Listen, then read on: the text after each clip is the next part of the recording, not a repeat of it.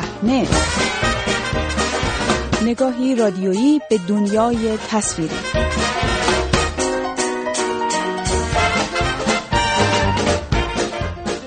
سلام و درود. پس از وقفه یک هفته‌ای بار دیگر من بابک غفوری آذر با شماره دیگری از مجله هفتگی صحنه همراه شما هستم.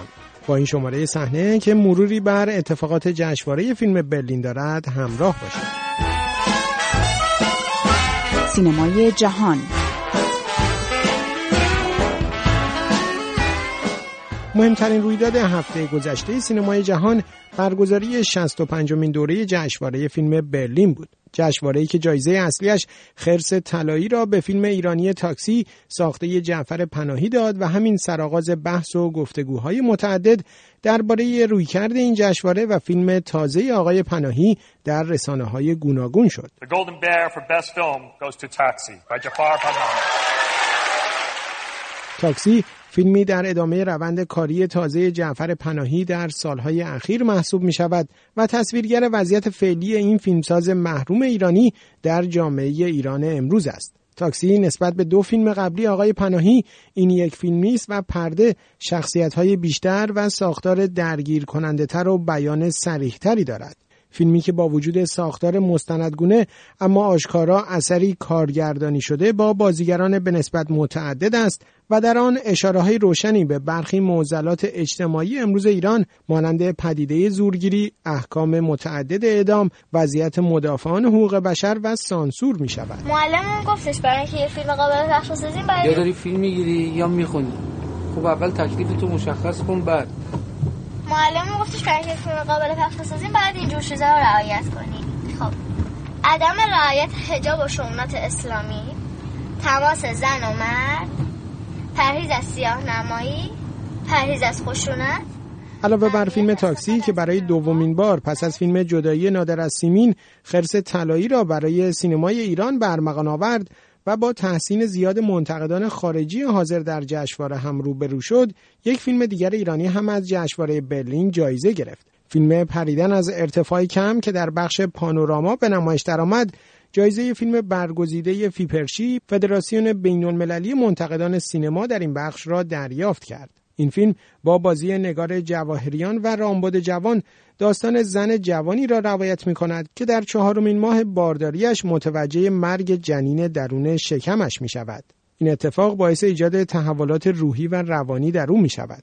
حمیده رجبی کارگردان این فیلم با ساخت آن نخستین تجربه فیلمسازی بلندش را به تهیه کنندگی مجید برزگر پشت سر گذاشته است. با او در حاشیه جشنواره فیلم برلین و پس از نمایش فیلمش گفتگو کردم و نخست از او درباره سوابق فعالیتش در سینما پرسیدم.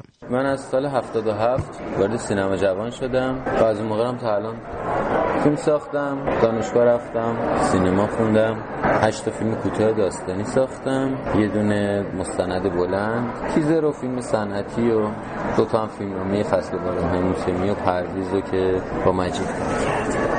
و به خاطر همینه به نظر میرسه که شاید یه مقداری از نوع همون سینمای فیلم‌های پرویز و فصل باران‌های موسمی بیاد فیلم. خب به هر حال اون فیلم‌ها از من جدا نیستش.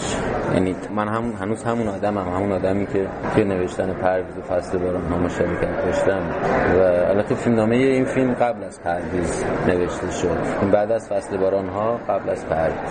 این نوع سینما رو در سال‌های اخیر سینمای ایران کمتر می‌بینیم ولی شما و همراه آقای برزگر به نظر میرسید دارید فیلم و سینما رو دنبال میکنید. چی از بطن جامعه میگیرید که به این حالتی شورش شخصیتاتون میرسه در فیلم ها؟ اگه بخوام خودآگاهش بکنم تو کلمه بیارم احتمالاً چیز سختی میشه. شاید به هر حال یه قسمتی از این با تو ناخودآگاه ما داره اتفاق میفته ولی وقتی که حرکتای جمعی خیلی اتفاق نمیفته، حرکتای فردی ان که با ارزش میشن و اینا تو هر چیزی نمود دارن دیگه. حالا توی پریدن از ارتفاع کم به طور مشخص این نمودش توی زندگی روزمره است و فشاری که زندگی روزمره یادم میره. یادم دیگه جایی تصمیم میگیره که دیگه به اون هر روزگی در واقع و روزمرگی تن نده. البته ما از سابقه این روزمرگی کمتر دیدیم تو فیلم و به نظر میرسه همون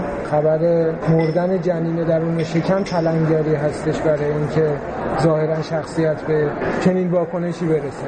و بناخت روزمرگی توی سینما همیشه با تکرار اتفاقات روزمره که اتفاق میفته آدم داریم ببینیم. نمونه درخشانش خب مثلا طبیعت بیجان شهید ثالثه.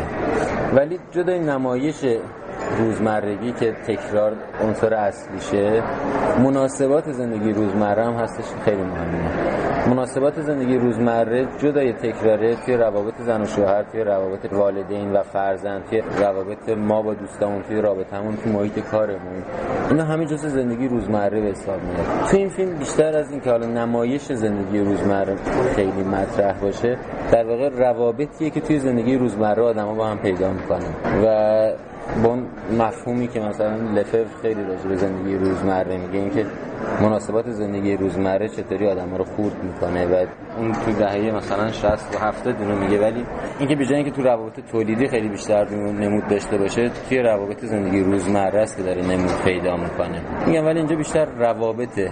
و این نوع سینمایی که حالا شما تازه‌ترین نمونهش به نظر میرسه اومده، بیشتر هم ظاهرا طبقه متوسط ایران درگیر این روزمرگی و این مشکلات درونی هستش. با توجه به خودتون از همون جامعه داریم، در طبقه متوسط آیا نمودی دارید میگیرید که این بحران ها رو درش مشاهده میکنید؟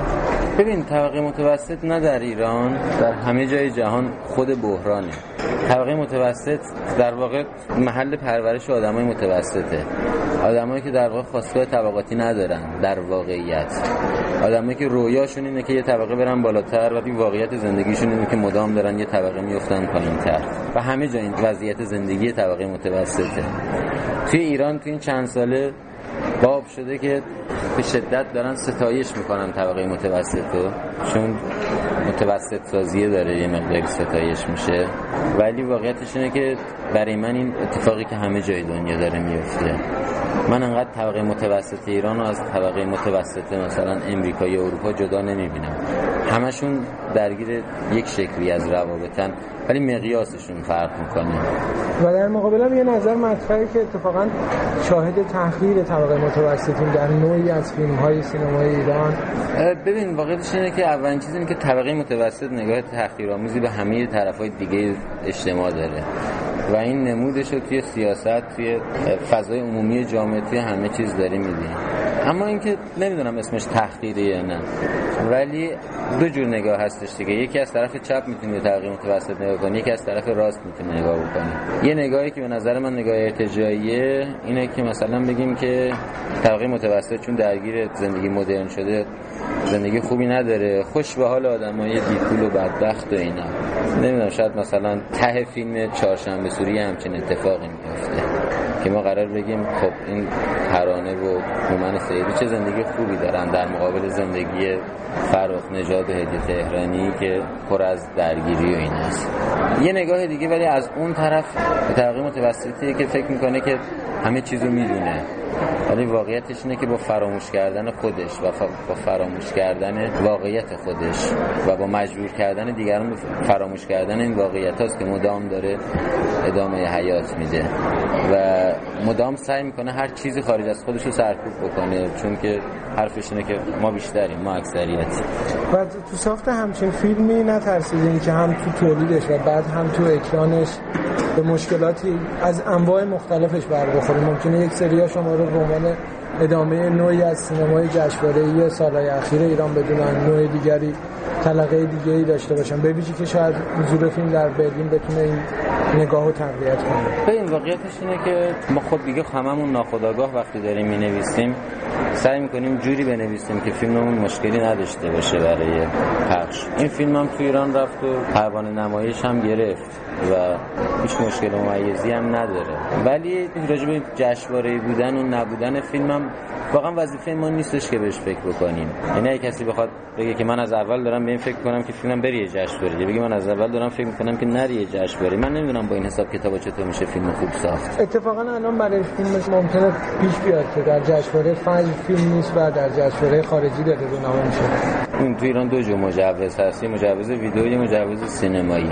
و ما بابت اینکه زمانمون نمیخورد به اون وقتی که بعد برای فیلم اول درخواست مجوز سینمایی بدیم، درخواست مجوز ویدئو دادیم. مجوز رو گرفتیم، پروانه ساخت فیلم صادر شد، فیلمو ساختیم، ولی بعدش طبق قانونی که هستش خب فیلمایی که مجوزشون ویدئو نمیتونن توی فجر شرکت بکنن. ما درخواست دادیم که شورای این فیلمو ببینه، بره به یه شورای دیگه که اون مجوز سینمایی بگیره، ولی اونا تشخیص دادن که فیلم خیلی کیفیت بالای سینمایی نداره.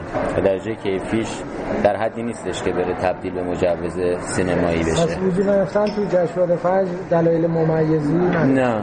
و همون شورا که خیلی کیفیت فیلمو بالا تشخیص نداد، اتفاقا پروانه نمایش فیلمو صادر کرد. یعنی از اون نظر مشکلی نداره. منتها مسئله این بودش که بابت این قانون فیلم اصلا نرسید به دست هیئت انتخاب فجر. به پایان شماره دیگری از مجله هفتگی صحنه رسیدیم. تا هفته آینده من بابک غفوری آذر روز و شب خوشی را برای شما آرزومندم.